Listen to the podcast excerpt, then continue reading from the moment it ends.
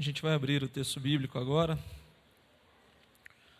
O jeitinho que você está, fecha os olhos para a gente conversar com Deus mais uma vez.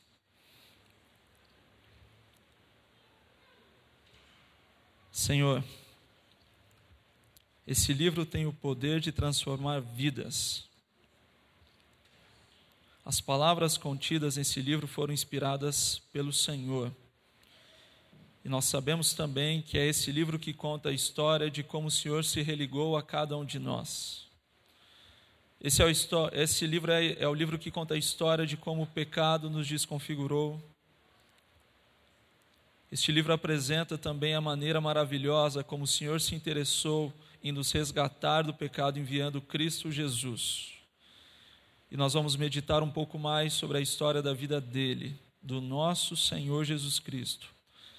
E pedimos então a iluminação que vem do Santo Espírito, para que essa palavra nos fragmente, para que ela nos quebre, para que nós sejamos então refeitos à maneira como o Senhor quer que sejamos refeitos.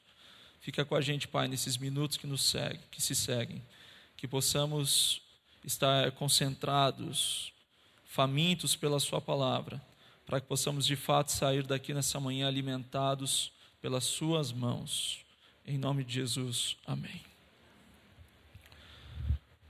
Por gentileza, abra sua Bíblia no livro de Mateus, no capítulo 4.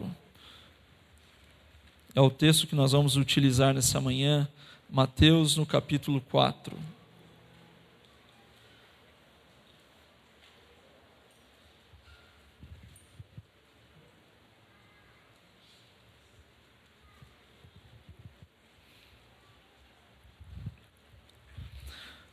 Mateus capítulo 4, a partir do verso 18, e nós leremos até o final do capítulo, diz assim, Mateus 4, 18.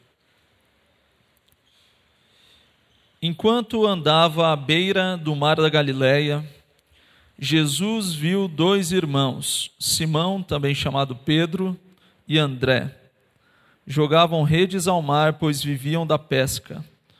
Jesus lhes disse: Sigam-me e eu farei de vocês pescadores de gente.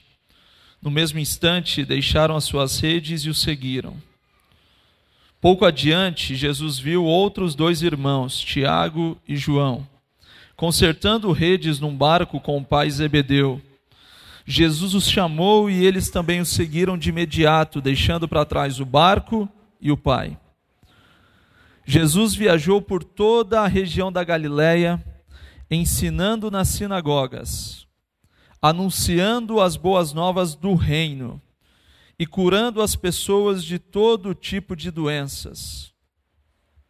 As notícias ao seu respeito se espalharam até a Síria e logo o povo começou a lhe trazer todos os que estavam enfermos, qualquer que fosse a enfermidade ou dor, quer estivessem possuídos por demônio quer sofressem de convulsões, quer fossem paralíticos, Jesus os curava.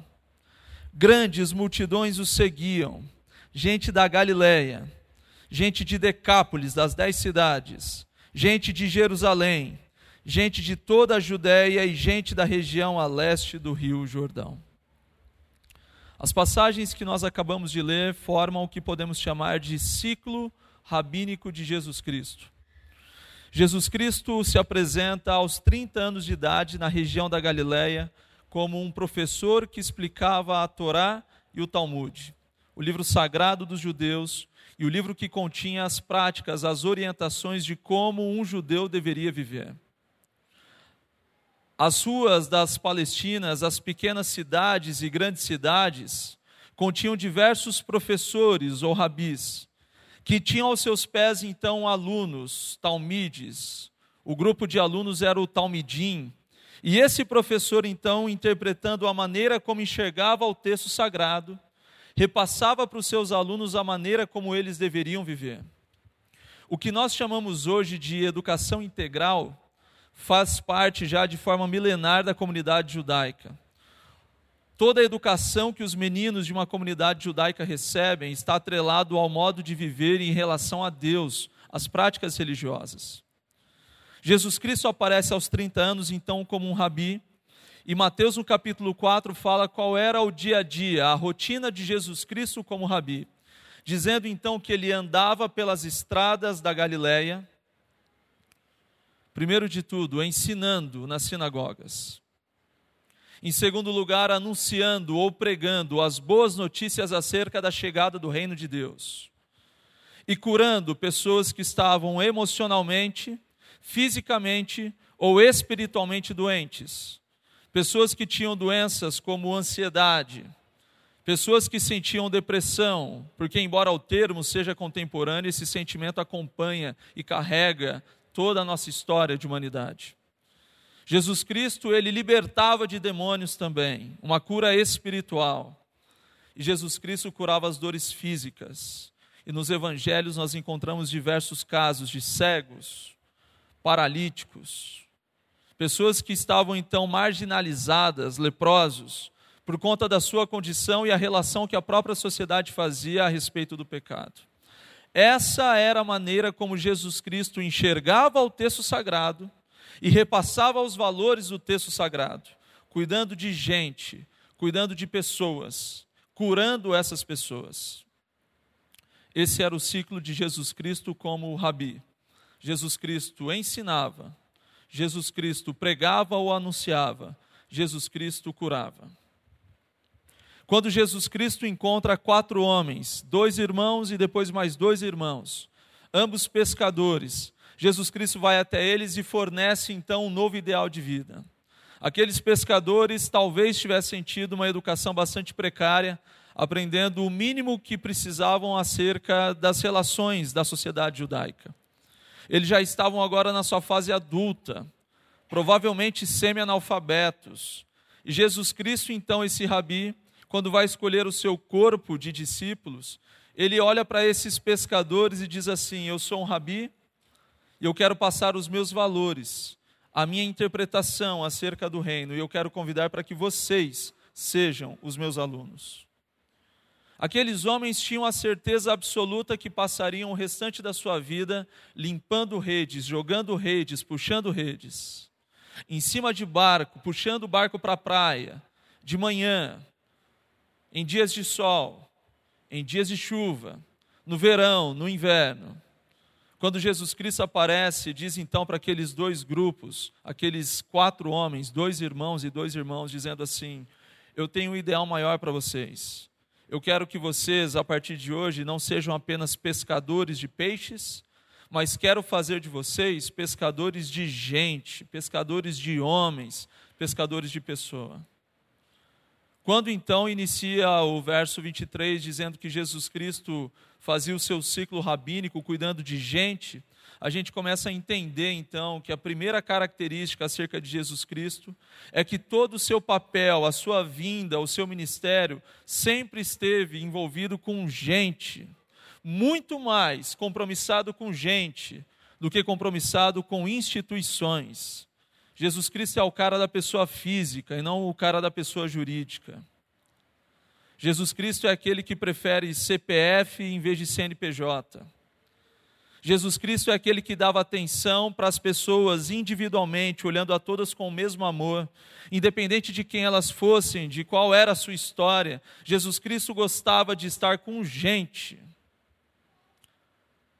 A grande diferença de Jesus Cristo para os outros rabis dos seus dias era que os rabis eles estavam muito preocupados acerca de como a instituição, de como o CNPJ, de como a empresa religiosa os via. E eles então perpetuavam, ecoavam, reverberavam todos os valores que eram mais importantes para as instituições do que para as pessoas. E quando Jesus Cristo então olha para o texto bíblico, quando Jesus Cristo olha para o seu texto religioso, que é a Torá, e começa a dizer assim: esses profetas que foram inspirados a escrever isso, inspirados por mim, inclusive, o que eles quiseram dizer em relação a isso não era a maneira como a mesa está posta. Os pratos estão nas ordens erradas. E na verdade, o que o meu pai inspirou o profeta a dizer foi isso, isso, isso. E a mensagem de Jesus Cristo, ela encontrava um embate muito forte em relação à mensagem que os outros rabis levavam nos seus dias.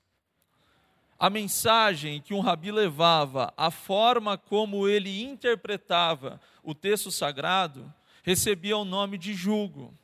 O mesmo nome que recebia então os bois que trabalhavam e recebiam uma espécie de, de, de, de material pesado de madeira para que eles pudessem trabalhar em conjunto. Julga é aquilo que é colocado nas costas. E se utilizava também essa mensagem de que cada rabi tinha o seu jugo. E quando Jesus Cristo vai falar sobre a forma como ele entende o texto bíblico, as únicas palavras que Jesus Cristo consegue encontrar é: o meu jugo é suave eu olho da mesma para o mesmo texto que todos os outros olham. Eu leio as mesmas profecias que os outros leem. Eu bebo da mesma história que os outros bem, mas eu não consigo entender de onde essas conclusões são feitas, porque essas conclusões enobrecem instituições, mas elas deixam de lado as pessoas, elas ignoram as gentes. E eu estou aqui por causa de gente. Nós somos religiosos, ponto final. Se você veio até aqui enganado ou achou bonita a nossa fachada, nós somos religiosos. Você já percebeu talvez isso pelas músicas que foram tocadas, pelo discurso que se utiliza aqui dentro. Nós somos religiosos. E eu quero dizer para você que está aqui, talvez vendo a gente pela primeira vez, que nós somos religiosos e nós temos uma missão muito especial entregue a nós pelo Senhor Jesus Cristo, que é o nosso Rei. O Senhor Jesus Cristo, depois que esteve aqui na terra e subiu ao céu, ele deixa então a seguinte mensagem para os seus discípulos: Vocês vão contar a minha história, vocês vão falar a respeito de mim, vocês vão ecoar todos os meus atos até os confins da terra, para toda nação, para todo reino, para toda língua, todos vão vir sobre o meu nome. E vocês vão batizar as pessoas em nome do Pai, do Filho e do Espírito Santo e depois disso eu voltarei para buscá-los. Então eu não posso te enganar em relação ao motivo pelo qual você está aqui. Nós temos muito interesse de que você ouça a mensagem do Senhor Jesus Cristo. Nós temos muito interesse que você conheça o Senhor Jesus Cristo, porque nós estamos cumprindo a ordem do nosso Rei. Mas eu quero dizer uma coisa para você que está nos visitando também. A gente sabe exatamente o que você pensa de nós. E a gente sabe o quanto talvez você deteste a igreja e olho para você e eu falo assim: estamos junto. A gente sabe que dos portões para fora desse templo, nem todo mundo gosta da gente. Que as pessoas até gostam de nós individualmente, quando nós estamos na família, quando nós estamos no trabalho, na vizinhança, mas elas não gostam quando a gente se junta. Porque elas perceberam que quando a gente se junta, a gente tem poder. E que por vezes a gente tem usado o nosso poder para ignorar a gente para destratar as pessoas. E quando nós então estamos em coletivo, ao invés de nós, nós sermos realmente um coletivo, a gente acaba virando uma multidão de eu. E às vezes a gente usa a nossa força de manada por estarmos juntos para colocar a goela abaixo da sociedade os valores que são importantes para nós. E por vezes a gente sabe também muito bem que as pessoas têm olhado para nós e não têm conseguido enxergar o próprio Jesus Cristo, que é o nosso Rei. E as pessoas olham para nós quando estamos organizados e falam que nós somos preconceituosos, que nós somos fundamentalistas, que nós somos legalistas, que nós somos homofóbicos. E as pessoas que dizem tudo isso, elas têm muita razão.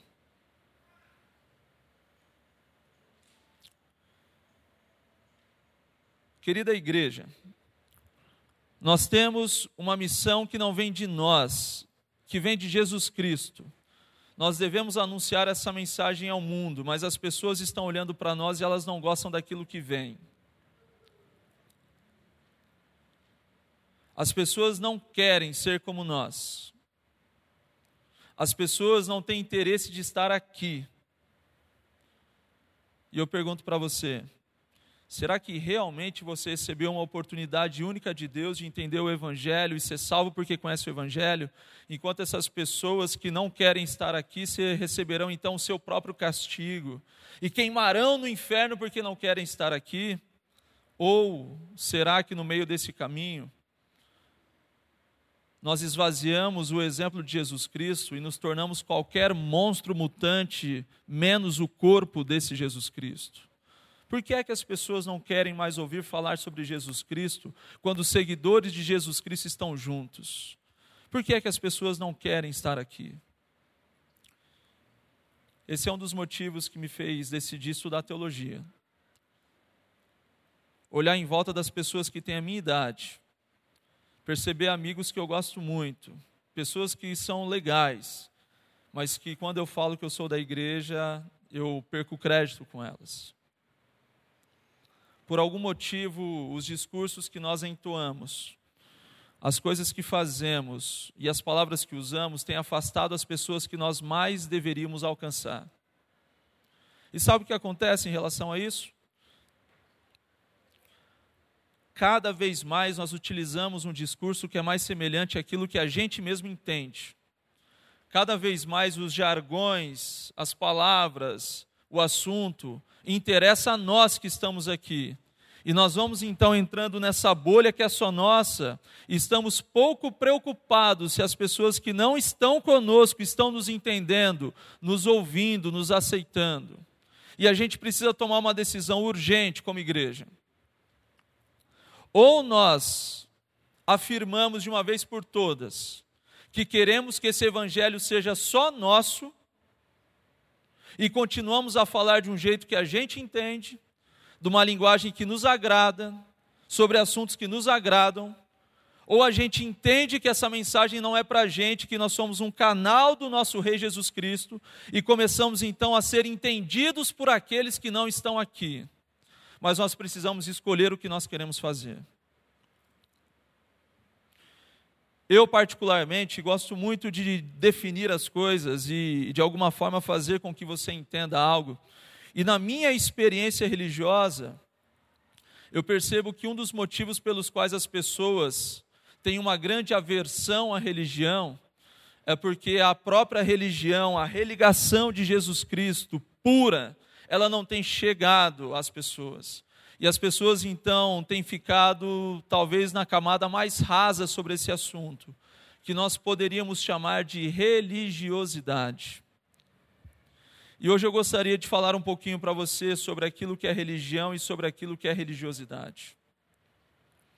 Religião tem a ver com o interesse de Deus em nós. Religião tem a ver com o fato de nós sermos pecadores no jardim do Éden, enquanto todas as pessoas eram perfeitas, Adão e Eva, a natureza, a fauna, a flora perfeitos, não havia religião, porque não havia religação. O que havia era puramente o reino de Deus. A partir do momento que nós caímos em pecado e nos aliamos então ao príncipe dessa era, que biblicamente não é mais Deus, mas que é o inimigo de Deus, o Senhor então precisa nos resgatar do colo do inimigo de Deus. E ele precisa então religar os atos que foram cortados entre o céu e nós. E a isso nós damos o nome de religião.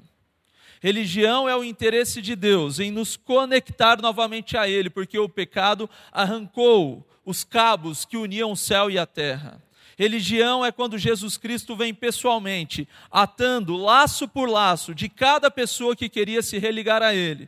Pessoas que já estão tão desconfiguradas pelo pecado, que não conseguem mais enxergar quem elas próprias são pessoas que não conseguem mais entender o que sentem, e pessoas que olham para Jesus Cristo e se acham muito diferentes de Jesus Cristo. E Jesus Cristo veio se conectar com essas pessoas, religar essas pessoas que foram então amarradas pelo pecado, desatando esses laços de maldade e nos colocamos nova, colocando novamente nos braços de Deus. Isso é religião.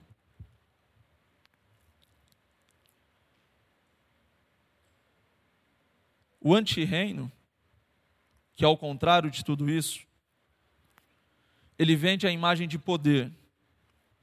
E o poder é uma coisa fenomenal. O poder ele move o mundo. Olhe para o comércio, olhe para as instituições políticas, olhe para as instituições educacionais, olhe para a maneira como as pessoas vivem, você vai perceber que todos nós buscamos poder e relevância. Se nós estamos dentro de uma pequena empresa, nós olhamos quais são os cargos que ainda podemos subir. E quando a gente percebe que não pode subir mais nada, a gente fala: eu procurei outro lugar, porque lá eu já cheguei no meu limite já. Por algum motivo nós temos uma necessidade de poder. E a gente percebe então que nesse sistema do antirreino o inimigo conseguiu de forma muito sábia, de uma forma muito perspicaz, institucionalizar a religião. Ou seja, pegar essa religião pura de Jesus Cristo, que conecta homens caídos a Deus perfeito, e colocar uma série então de formas, formatos, caixas, para que as pessoas só alcancem a religião se elas entrarem nessa caixa. E quando nós então institucionalizamos ou hiperinstitucionalizamos essa religião, quando a gente começa a dizer para alguém que para ele se conectar a Jesus Cristo, primeiramente ele tem que fazer isso. Quando a gente diz que a gente é salvo pela graça, mas nós estamos abrindo um leque de religiosidade. E a religiosidade, ela tem cara de religião. A religiosidade, ela tem aparência de religião. A religiosidade, ela trata dos mesmos assuntos da religião. Mas a religiosidade, ela vai tirando o espaço da graça de Deus e do papel de Jesus Cristo acerca da nossa salvação. E ele vai centrando a experiência de salvação não naquilo que Deus é ou naquilo que Deus fez, não naquele que Jesus Cristo é ou que ele fez, mas a religiosidade ela diz que salvação é sobre quem você é e sobre aquilo que você fez. E de repente, na religiosidade, os esforços são individuais, e nós olhamos para a lei e ela se torna uma adversária. E nós olhamos para as práticas de bondade e elas são o nosso obstáculo a vencer e nós olhamos então para quem nós precisamos ser para poder então nos religar a Jesus Cristo. E a esse tanto de obstáculos e caixas, e embalagens chamadas religiosidade, as pessoas que estão do lado de fora desse auditório não aguentam mais. Nós vendemos tanta religiosidade para esse mundo que as pessoas desistem quando enxergam a nossa religiosidade e não chegam a experimentar do conteúdo não conseguem entender o que é religião, porque ficam na base do preconceito que nós proporcionamos acerca da religiosidade. Isso faz sentido para você? Jesus Cristo não vem para promover religiosidade. Religiosidade é comportamental. E quando a gente começa então, dentro da nossa própria igreja, com o discurso de pastor, eu posso fazer isso ou eu não posso fazer isso. Sabe o que a gente está dizendo? Pastor, é o seguinte: o Senhor, que é o pastor, e que com certeza, através das suas práticas de bondade, já está bem mais próximo da salvação do que eu, já que eu estou olhando o mundo pelo foco da religiosidade, já que o Senhor então está tão próximo de Deus, me responda, porque eu ainda estou muito longe dele. E todas as vezes que nós queremos que a igreja nos responda se pode ou se não pode, a gente está terceirizando a nossa experiência com o Espírito. Todas as vezes que nós então exigimos que a igreja nos diga se pode ou se não pode, isso significa que nós não conhecemos a voz de Jesus Cristo, que não temos nenhuma experiência com o Espírito Santo e queremos que alguém que tenha uma experiência com o Espírito Santo nos diga o que nós devemos fazer. E quando a nossa experiência religiosa se baseia na resposta do outro acerca daquilo que eu posso ou não posso, eu estou alegando que, embora eu esteja preso com amarras religiosas, eu ainda não bebi do maior conteúdo religioso que é a experiência com o Espírito Santo. E se uma igreja não proporciona ou não clama pelo Espírito Santo, irmãos, essa igreja ela pode ser tudo menos o corpo de Cristo. Se os membros de uma igreja não são motivados a terem experiências individuais e diárias com o Espírito Santo, se as nossas maiores experiências com o Espírito se dão em momentos coletivos como esse, é porque nós realmente queremos tomar os atalhos. É realmente porque nós queremos ficar na superfície. Mas o nosso Deus só pode ser encontrado dentro daquilo que é profundo, é na profundidade que ele se revela. mais importante do que eu posso ou eu não posso é a maneira como Paulo, na carta aos Coríntios, diz que muitas coisas eu posso, mas nem tudo me convém. E a pergunta do posso ou não posso começa então a ser substituída pela pergunta do devo ou não devo. É a respeito de quem eu quero ser e se a minha atitude, se ela de fato tem demonstrado a experiência que eu tenho tido com Jesus Cristo. E quando então eu não pergunto ao outro, mas pergunto a mim mesmo se eu devo ou se eu não devo, eu estou fazendo essa pergunta para o Espírito Santo dentro de mim e para minha autoconsciência, que é a maneira como o Espírito se revela em cada um de nós. Me questionando então se a minha atitude, se a minha vontade, se a minha prática realmente combina com alguém que foi alcançado por Jesus Cristo. E se, se eu quero mostrar que eu fui alcançado por Jesus Cristo, se eu realmente quero exteriorizar para que a salvação aconteça para o mundo, que as pessoas me vejam como um pequeno Cristo, eu começo a me perguntar se eu devo ou se eu não devo fazer isso, e se enquanto eu faço ou não faço isso, se isso apresenta ou se isso afasta o exemplo de Jesus Cristo. E aí a gente subiu o nível da nossa discussão porque agora a minha preocupação é que todas as pessoas em volta de mim verdadeiramente tenham uma experiência de encontrar Jesus Cristo através de mim. Porque eu fui colocado ali para ser Jesus Cristo para alguém. E agora o que me baseia não é o que esse CNPJ diz, se eu posso ou se eu não posso, mas é o Espírito respondendo se eu devo ou não devo, para que dessa forma as pessoas enxerguem Jesus Cristo em mim.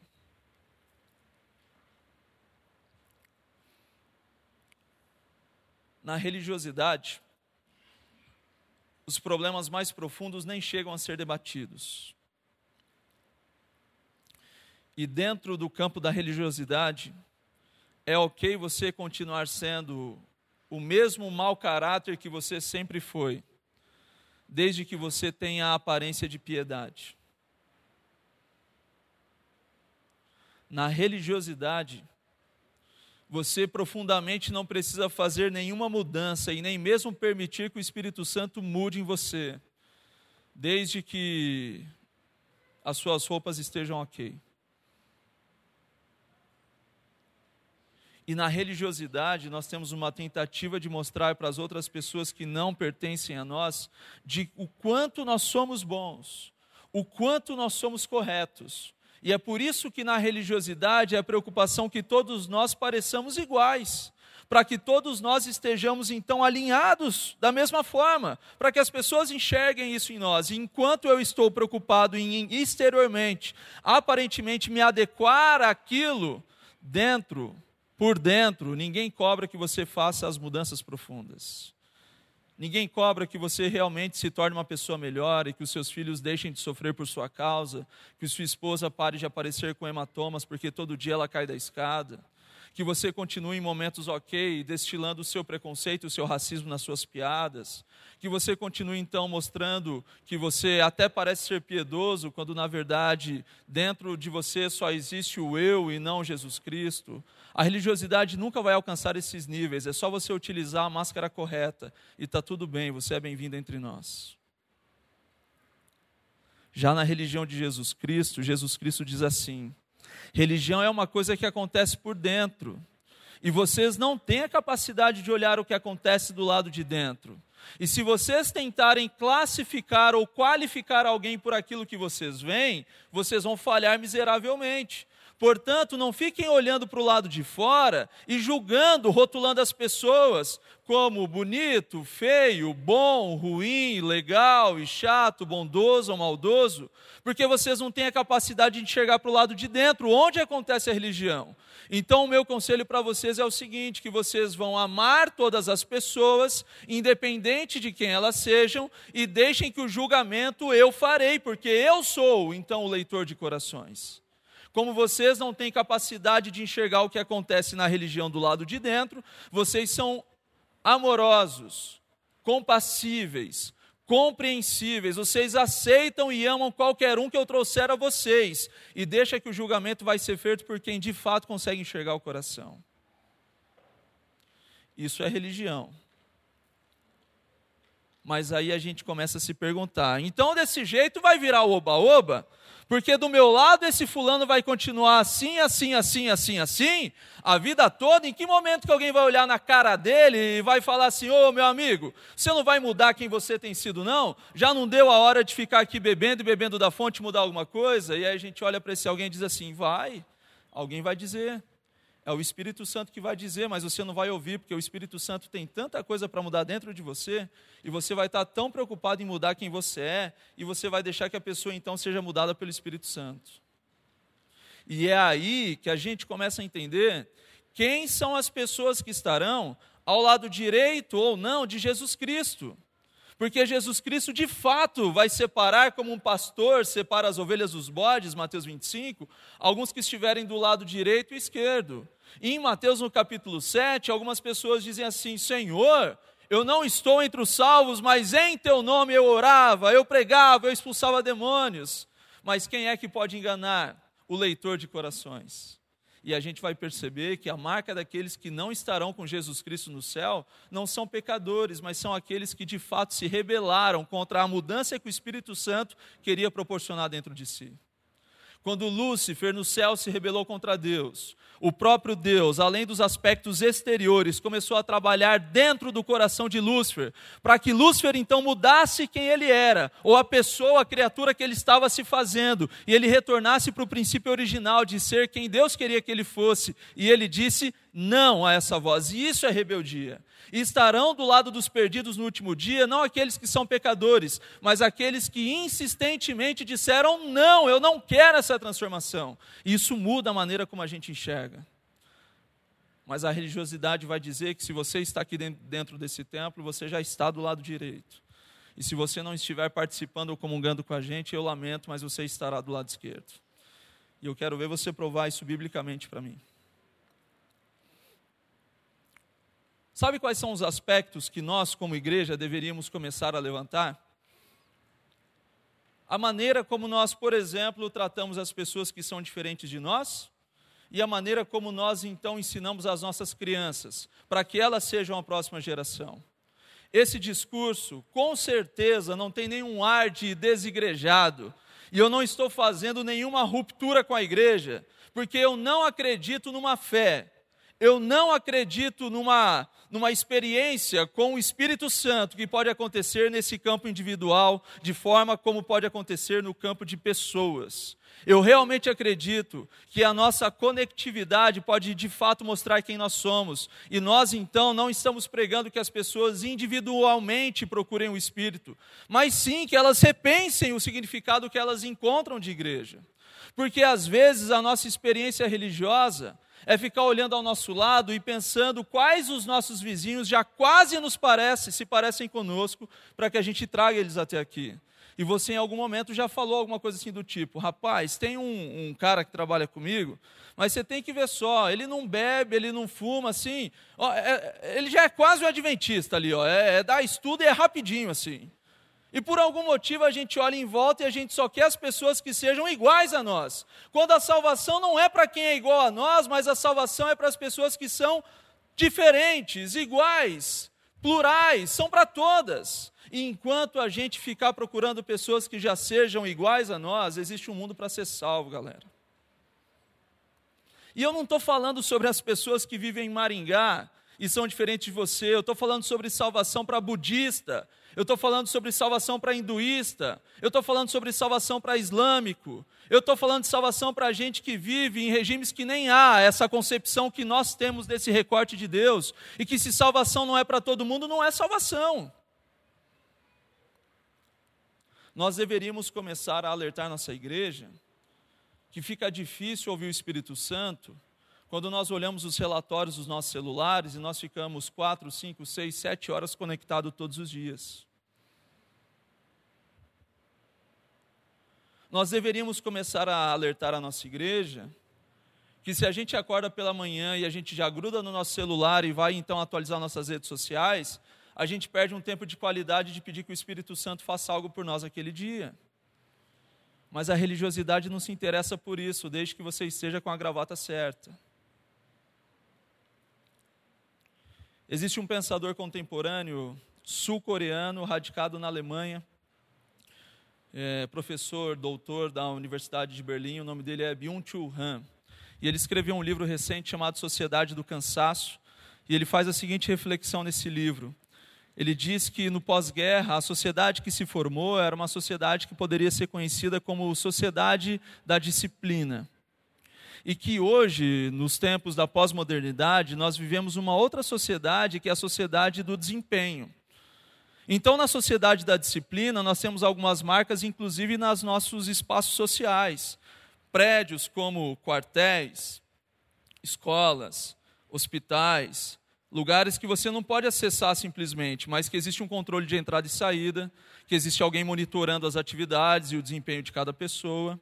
Enquanto na sociedade que nós vivemos, sociedade do desempenho, nós temos então lugares como shopping centers, parques, academias, lugares que qualquer um pode entrar e sair, e a experiência, até mesmo corporativa dos dias atuais, não está mais sobre um chicote nas minhas costas, mas nós vivemos na geração do slogan de campanha do Barack Obama, do Yes We Can, tudo você pode, a força está dentro de você, e os coaches estão fazendo a festa. E aí a gente percebe que enquanto do lado de cá, quem escapava fora da curva se tornava então rebelde, do lado de cá no desempenho, quem escapa fora da curva se torna então um fracassado, um iludido. Porque venderam para mim uma fórmula de que sim, eu podia, só dependia de mim, mas de repente eu não consigo. E eu me sinto então fracassado. E dessa busca por algo que nos venderam e não existe, surge então a sociedade do cansaço. E uma das marcas dessa sociedade contemporânea é a exigência de que você seja multitarefa. Então, se você, por exemplo, vai passar por uma entrevista de emprego, vão preferir aquele que é multitarefa, que sabe fazer diversas coisas ao mesmo tempo. E na nossa experiência, hoje em dia, eu não sei o que tem acontecido, mas nós valorizamos e batemos palma para a pessoa que diz assim: cara, essa semana eu dormi três horas por noite. Enquanto eu vejo isso, eu recebo um discurso na entrelinha dizendo assim: essa semana eu ignorei totalmente os meus filhos. Essa semana eu me esqueci do pacto de fidelidade que eu fiz com a minha esposa, queria cuidar e respeitar, e eu realmente fiquei somente em cima de mim. Essa semana eu peguei o meu corpo que Deus me deu e eu coloquei, coloquei ele no desempenho máximo para ver até que ponto eu chego perto do infarto ou não. E tudo aquilo que as pessoas então vendem hoje como fórmula de sucesso, você tem que ser multitarefa, isso na verdade nunca foi uma característica humana. E o Han, o Byung-Chul Han vai dizer que quem é multitarefa na verdade são os animais. Porque os animais, eles fazem por instinto e não têm a capacidade contemplativa que o ser humano tem e que ele perde quando ele age multitarefa. Somente o ser humano tem a possibilidade de ir a um restaurante e pedir um prato que gosta e ficar ali comendo aquele prato antes de colocar um garfo na boca olhando. É o ser humano que consegue se sentar ao lado dos amigos e sorrir e contemplar o tempo e ser feliz enquanto está passando o tempo ao lado dos outros. O animal não é assim. Enquanto o animal está comendo então da carne que ele acabou de caçar, ele não tem a possibilidade de apreciar o sabor daquela carne, mas ele come simplesmente até que ele se sinta satisfeito, ao mesmo tempo que ele olha para os lados com medo de que ele vire o prato de alguém também. E enquanto ele come, ele está olhando então para a prole, e ele está olhando para a sua companheira, para a fêmea, para que ela não seja alimento de alguém. E enquanto o animal está copulando, ele está preocupado de ser alvo de alguém também. E é só o ser humano que tem a capacidade de contemplar cada momento. E a gente se torna animalesco quando a gente não sente mais prazer nem no comer nem no copular. Estão dizendo para nós que nós temos que ser multitarefa. Mas acontece que quando eu abro a minha Bíblia em Gênesis, no capítulo 2, eu percebo um Deus que acabou de terminar a sua obra e escolhe o dia de sábado para que ele pudesse contemplar as maravilhas que ele fez. E eu pergunto para você: como tem sido a sua experiência com o sábado? Nós estamos perdendo a nossa capacidade de contemplar as maravilhas de Deus. Nós estamos nos desconfigurando a tal ponto que nós não conseguimos mais reconhecer a nossa própria humanidade. A ponto de olharmos para uma tela e vermos uma cena trágica e de repente olhar para o lado e continuar nossa vida como se nada tivesse acontecido. Mas você nunca vai encontrar esse tipo de preocupação no campo da religiosidade, desde que você esteja de saia. Eu finalizo falando de mais um pensador. Zygmunt Bauman, sempre presente aqui nas minhas reflexões. Perdemos o Bauman há dois anos atrás, quase três anos. Polonês, radicado na Universidade de Leeds, na Inglaterra. Em um dos seus livros, ele escreve a respeito do grande dilema do homem da pós-modernidade. E ele diz então que todo homem que vive na nossa época, Bauman é um dos caras que mais conseguiu decifrar esse estilo de vida frenético que nós vivemos. Ele dizia que grande, a grande angústia que nós sofremos da nossa geração e a nossa ansiedade é porque nós tentamos obter duas coisas que são opostas entre si. Diz o Bauman que o grande dilema do homem da pós-modernidade é que ele quer obter segurança e liberdade. Mas segurança e liberdade são chaves que se desligam quando uma é acionada. Ninguém consegue equilibrar o que é segurança e liberdade ao mesmo tempo. E por tentar equilibrar a segurança e a liberdade, esse homem da pós-modernidade, ele se sente frustrado, ele se sente ansioso e ele então é derrotado. E essa é uma grande verdade, porque a gente pode partir para exemplos simples, como por exemplo, o motivo pelo qual você decidiu morar numa casa ou num apartamento. E muita gente que mora na casa vai dizer assim: eu moro numa casa porque eu não suportaria viver num apartamento trancado, fechado daquele jeito. E a pessoa ela fala desse jeito. Outro vai dizer assim: ah, eu pensava assim também, mas hoje eu moro em apartamento e lá é tão seguro que quando eu vou viajar, ó, eu fecho a portinha do meu apartamento e vou embora. É claro que eu perdi a minha liberdade, mas a segurança compensa. Nós somos assim. Se nós então escolhemos a liberdade, nós abrimos mão da segurança, mas se nós queremos a segurança, nós então perdemos a mão da liberdade. E como isso se conecta com o Evangelho? Gálatas, no capítulo 5 e no verso 1, diz assim: É para a liberdade que Cristo vos libertou. Paulo não está dizendo que é para a segurança que Cristo nos libertou. Ele está dizendo que é para liberdade que Cristo nos libertou. Ou seja, o Evangelho de Jesus Cristo é um Evangelho de liberdade. E qualquer tipo de corrente religiosa que oprima o comportamento do outro, que centre a sua maior necessidade em como o outro mantém a sua vida, ele é qualquer coisa, menos o Evangelho de Cristo. Porque o Evangelho de Cristo ele é o Evangelho da liberdade. E agora você fica ali, ó, abraçando a liberdade com as suas forças e quase se aproximando do que a gente chama de libertinagem, que é exatamente uma coisa oposta, é como consumo e consumismo, religião, religiosidade. Liberdade não é libertinagem. É exatamente o contrário.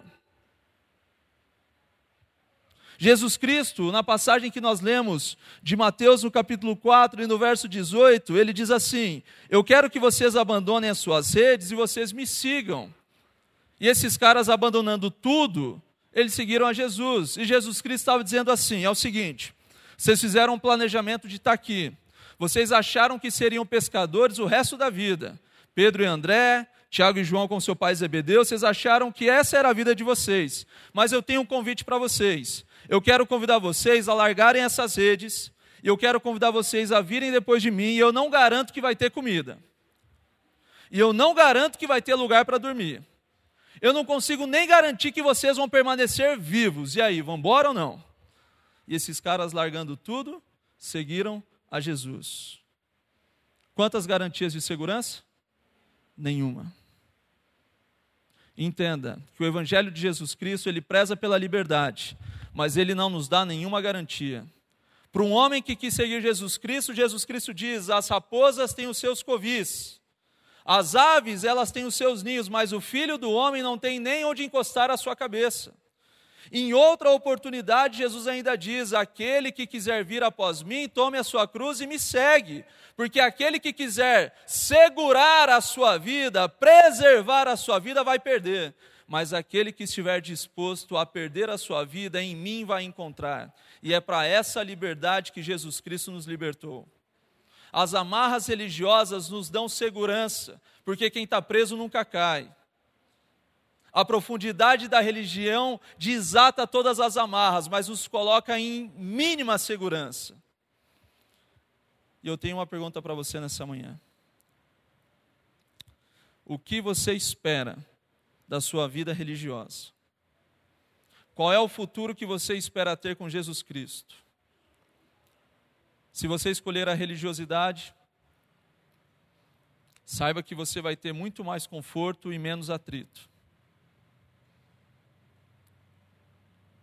Saiba que é muito mais fácil e aparente você então estar de acordo com o status quo. Mas se por outro lado você escolher a religião de Jesus Cristo, talvez você vai precisar se desprender de muitas amarras que você tem levado. Talvez você vai perceber que muitas pessoas não entenderão porque você tem feito isso. E você vai experimentar uma liberdade de uma maneira que você nunca viu. Em que a única coisa que vai te sustentar é a mão de Deus. Mas se você quiser então preservar a sua vida, esse não é o caminho. Mas se você estiver disposto a perder a sua vida, bem-vindo ao reino de Deus. Eu tenho ressignificado o significado de estar nas mãos de Deus. Ou melhor, ressignificado o conceito de estar nas mãos de Deus. Nós costumamos dizer, por exemplo, que nós estamos nas mãos de Deus quando a gente não tem mais recurso nenhum. Primeiro eu faço aquilo que minhas mãos sabem fazer. Depois eu faço aquilo que o meu dinheiro pode pagar. Depois eu ando as milhas que minhas pernas aguentam andar. E quando eu não tenho mais nada para fazer e a jornada não acabou, eu falo assim: Senhor, eu fiz tudo o que eu podia. Eu fiz o meu máximo, Senhor. Eu não tenho mais nada para fazer. E sabe de uma coisa? Eu agora estou só pela graça. Eu agora estou nas mãos de Deus. E talvez você já tenha usado esse termo dessa forma. Quando você realmente não tem mais nada para fazer, você fala assim: Senhor, eu estou nas mãos de Deus. Mas não é essa a jornada religiosa do reino de Deus. E a jornada religiosa do reino de Deus são pessoas que, abandonando a sua própria vida e jogando as suas redes, abandonando os seus barcos e queimando essas embarcações, sobem na mão de Deus e fazem toda essa jornada estando nas mãos de Deus. Porque as mãos de Deus configuram o melhor lugar em que nós podemos estar. Quando você não tiver mais nada para fazer, quando você perceber que os seus recursos não podem comprar suas necessidades, quando você descobrir que a escada que você construiu, oprimindo pessoas ao seu lado, não te deram a felicidade que você queria, quando você se vê no escuro do seu quarto com uma navalha nas suas mãos, olhando para os seus pulsos, Quando você sentir na sua boca o sabor da bebida alcoólica que você decidiu abandonar. Quando a química do seu corpo estiver exigindo que você dê mais uma dose de substância química. Quando a sua mente pregar uma peça em você, dizendo que você precisa se entregar sexualmente mais uma vez, quando isso não deveria acontecer na sua vida. Quando você vê o seu companheiro fazendo as malas para ir embora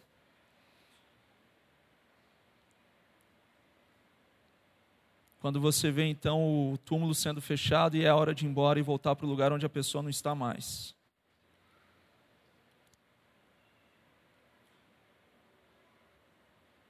Quando você falar que você só está na mão de Deus, Deus vai olhar para você e vai falar: Filho, até que enfim que você se desamarrou. Porque esse é o lugar de onde você não devia ter saído. O convite da religião que Jesus Cristo promove a cada um de nós é que nós estejamos inteiramente nas Suas mãos. E eu vou fazer uma promessa para você. Se essa mensagem religiosa alcançar o lado de fora desse auditório, eu duvido que essa mensagem não vai encontrar lugares em corações que são despedaçados se a nossa religiosidade tem afastado as pessoas não de nós, mas de quem é Jesus Cristo e daquilo que ele pode fazer por nós, a pura religião de Jesus Cristo, ela quebra todas as barreiras, atravessa todas as fronteiras e atinge os corações daqueles que estão sedentos. Mas primeiro você precisa experimentar. E é o Espírito quem vai dizer quais são os limites da sua caminhada. E aí você vai atingir o último e terceiro nível de questionamento. Você não está mais preocupado com aquilo que pode ou não pode. Você começa então a perguntar não para alguém que está do seu lado, que é o seu líder religioso, se você pode ou não pode, mas começa a perguntar para o Espírito Santo se você deve ou não deve. E o final dessa caminhada é muito lindo, porque é a hora que você tem uma experiência tão profunda com o Espírito, que você vai perguntar para você mesmo, já que o Espírito vive em você: eu quero ou eu não quero? E você vai perceber que você só vai querer aquilo que é a vontade de Deus. Não é sobre poder, já não é mais sobre dever, mas é sobre o querer. E a Bíblia diz que é Ele quem nos dá o querer. Querido, eu espero que você possa de alguma forma iniciar uma jornada que não se encerra por aqui. Se essa mensagem encontrou lugar em seu coração, amém. Mas se essa mensagem ficar assentada no banco quando você for embora, eu entrego esse microfone. O convite de Jesus Cristo é para te mostrar o que é religião no íntimo do seu quarto, no meio da sua semana, no meio do problema, e é ali que ele vai se revelar para você. Eu realmente nessa manhã gostaria de orar com algumas pessoas.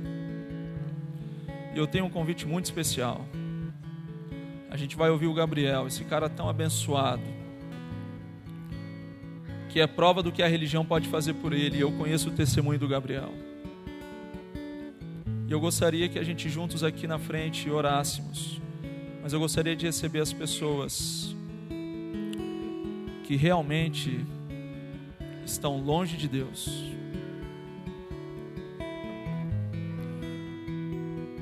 queria ter a oportunidade de orar por alguém que tem na sua vida andado longe de Deus, que alguma vez no seu coração disse: religião não é para mim, eu não vou me alienar, mas que está sentindo que é o Espírito Santo convidando você. Mas eu gostaria realmente de chamar pessoas, não que estão emocionadas, mas pessoas que estão dispostas a ter uma semana diferente com a experiência do Espírito Santo.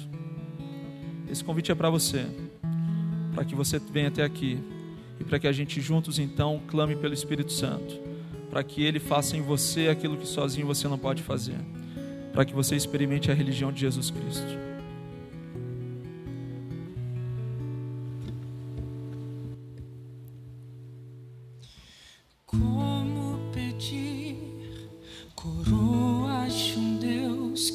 sua glória se despiu. Como exigir riqueza de um rei que a cabeça não tinha onde reclinar. Como exigir honras a um Deus que maldito se fez e coberto de vergonha foi.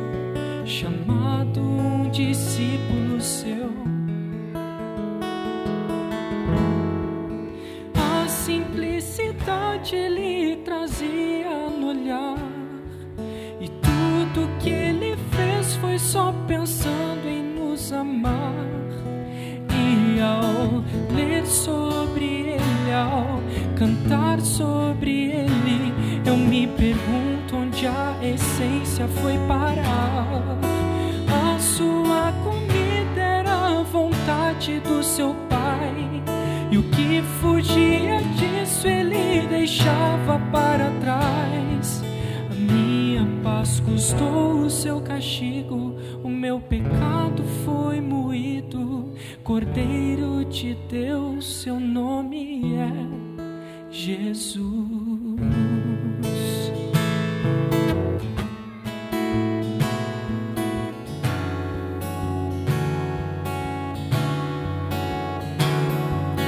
Entre o que eu ouço por aí e o que eu leio sobre ele, eu só acho contrastes. Precisamos nos lembrar a verdade, retomar alguns conceitos, repensar. Não se preocupou em ajuntar riquezas e nele não se achava nenhuma beleza. Pelos seus foi rejeitado, duramente açoitado, entregue pra morrer numa cruz. E quando eu digo que quero imitar-lhe, ser igual a ele, será que eu sou consciente do que isso quer dizer? Yeah. A simplicidade ele trazia no olhar. E tudo que ele fez foi só pensando em nos amar. E ao ler sobre ele, ao cantar sobre ele, eu me pergunto onde a essência foi parar. A sua a vontade do seu pai, e o que fugia disso ele deixava para trás. E eu preciso ser como ele e deixar tudo por ele. Mais do que ler, falar, eu preciso viver. Jesus, viver. Meu Jesus, Jesus. Mais do que ler, falar, eu preciso viver.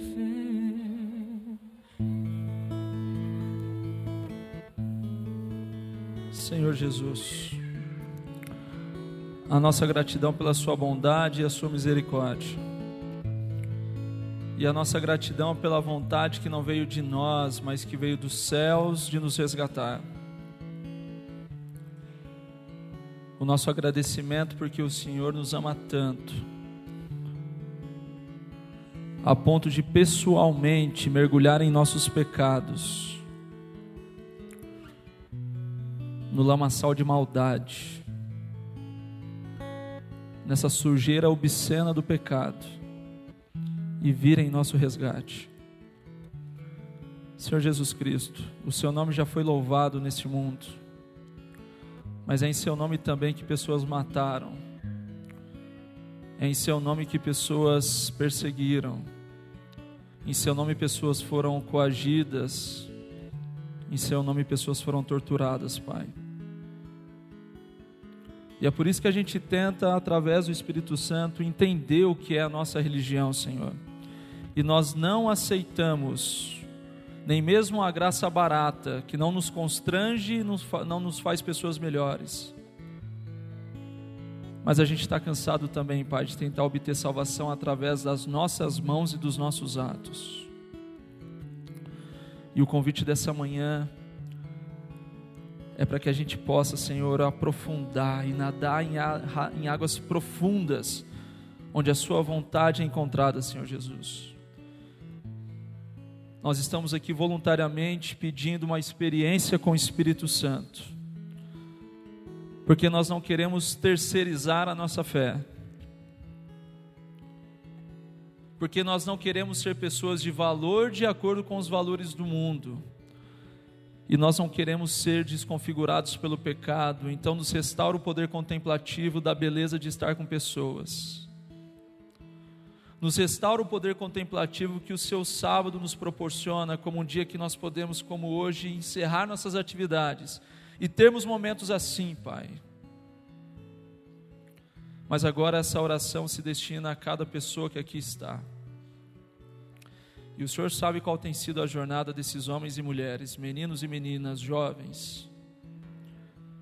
O Senhor sabe como o pecado tem desconfigurado cada um deles. O Senhor sabe quantas vezes eles já sorriram mostrando satisfação e felicidade e choraram como pessoas que não tinham pai. O Senhor sabe que nós estamos numa busca desenfreada por prazer. O Senhor sabe o que fazemos no nosso íntimo. E é por isso que a gente cansou, Senhor Jesus, de fingirmos que o Senhor não está conosco, porque nós não aceitamos como repreensão, mas como bênção o fato de que os seus olhos veem todas as coisas e o Senhor está olhando para nós porque o Senhor quer nos salvar, Senhor Jesus. Que essa obra seja feita pelo seu Santo Espírito que essa comunidade se levante nessa cidade, não para enobrecimento. Que essa comunidade se levante nessa cidade não para poder, mas que essa comunidade seja levantada nessa cidade para proclamar o nome de Deus e a experiência com o Espírito Santo. Nos faz instrumento para que mais pessoas conheçam o poder que o Espírito Santo promove. Tampa em nós esse buraco, esse vazio que nós sentimos Preenche a gente com a Sua presença, Senhor Jesus. E embora nós estejamos nesse momento, passando por um momento de grande satisfação de experiência espiritual, que esse momento fique secundário perto da experiência que teremos essa semana com o Senhor. Dê para essa igreja vontade, Senhor, vontade de ser pessoas melhores, para que possam de fato refletir o seu exemplo para todos que estão ao nosso lado. Tem misericórdia de nós e nos salve. Traga a gente na próxima semana também. Essa é a nossa oração, Senhor, em nome de Jesus. Amém.